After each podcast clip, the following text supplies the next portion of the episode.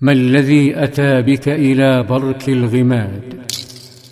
ها هو الصديق يحزم متاعه وها هي زوجته الرائعة أم رومان تتفقد ما يحتاجانه من زاد وثياب للرحلة وابنتهما الصغيرة عائشة تتحرك بفضول الطفولة وبراءتها حولهما.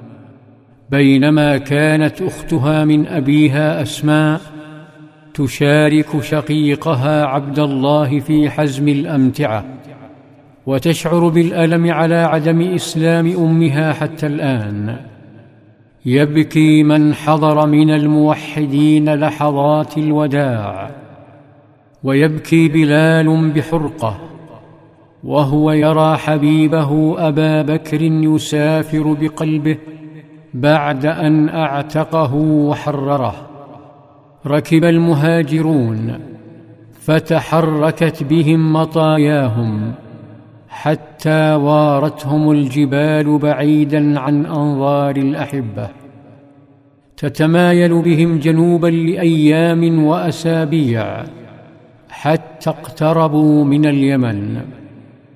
ولما حطوا رواحلهم بمكان يقال له برك الغماد صادف وصولهم وجود ابن الدغنة أحد سادات العرب وسيد عشيرة يقال لها القارة.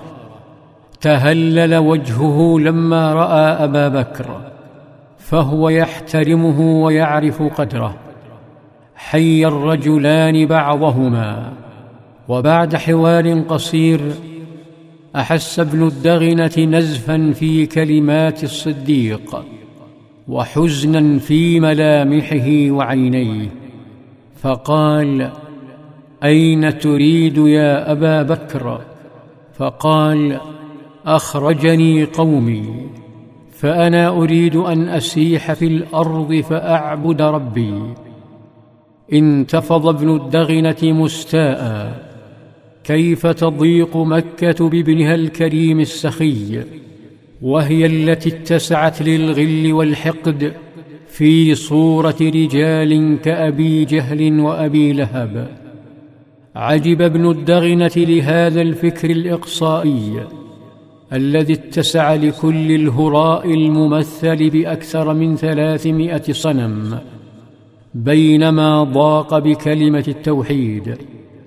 لكن رحلة أبي بكر توقفت بعد هذا الحوار وعادت مطاياه أدراجها فقد قال ابن الدغنة كلمات من مجد يا أبا بكر إن مثلك لا يخرج ولا يخرج فإنك تكسب المعدوم وتصل الرحم وتحمل الكل وتقري الضيف وتعين على نوائب الحق.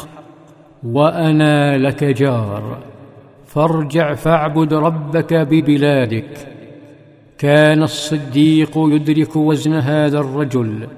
فعادا معا يشقان المسافات الشاقة. حتى لاحت جبال مكة الحبيبة. ولما وصلا حل ابن الدغنة ضيفا على الصديق. وبعد أن استراح وألقى عنه عناء السفر استأذن فخرج ومر على كبار المتآمرين فردا فردا. وقال محذرا ومعلنا أن أبا بكر منذ الآن في جواره.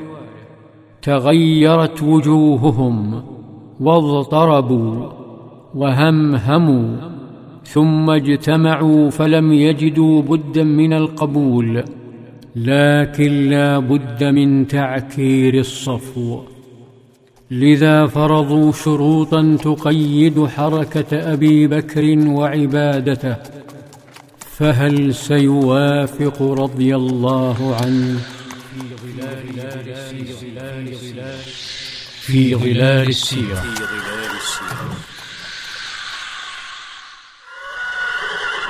مئة ألف وجبة إفطار للصائم. عبر مشروع لسنا نفطرهم بل ندعوهم بمكتب الدعوة بالروضة.